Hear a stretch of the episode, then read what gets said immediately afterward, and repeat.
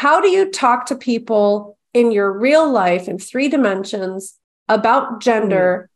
so that we could kind of give our listeners tips? Because a lot of people find it's really hard to talk about this in real life including us. Yeah. So we're asking our guests this question. We'd love to hear your thoughts.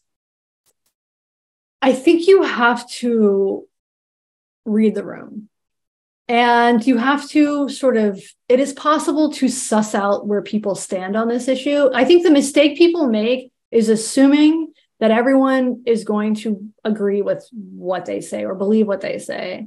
Uh, I, for, for example, uh, I have a neighbor who um, I think assumes that because I'm married to a woman, I am probably, you know, a like progress uh, flag waving, oh, yeah. gender queer. You know, I I look a certain way, gender non-conforming, married to a woman, all that stuff.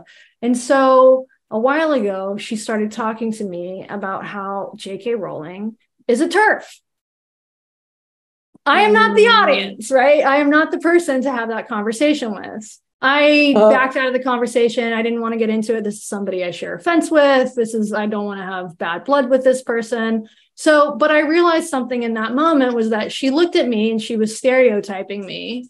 And uh, she just happened to get the stereotype wrong.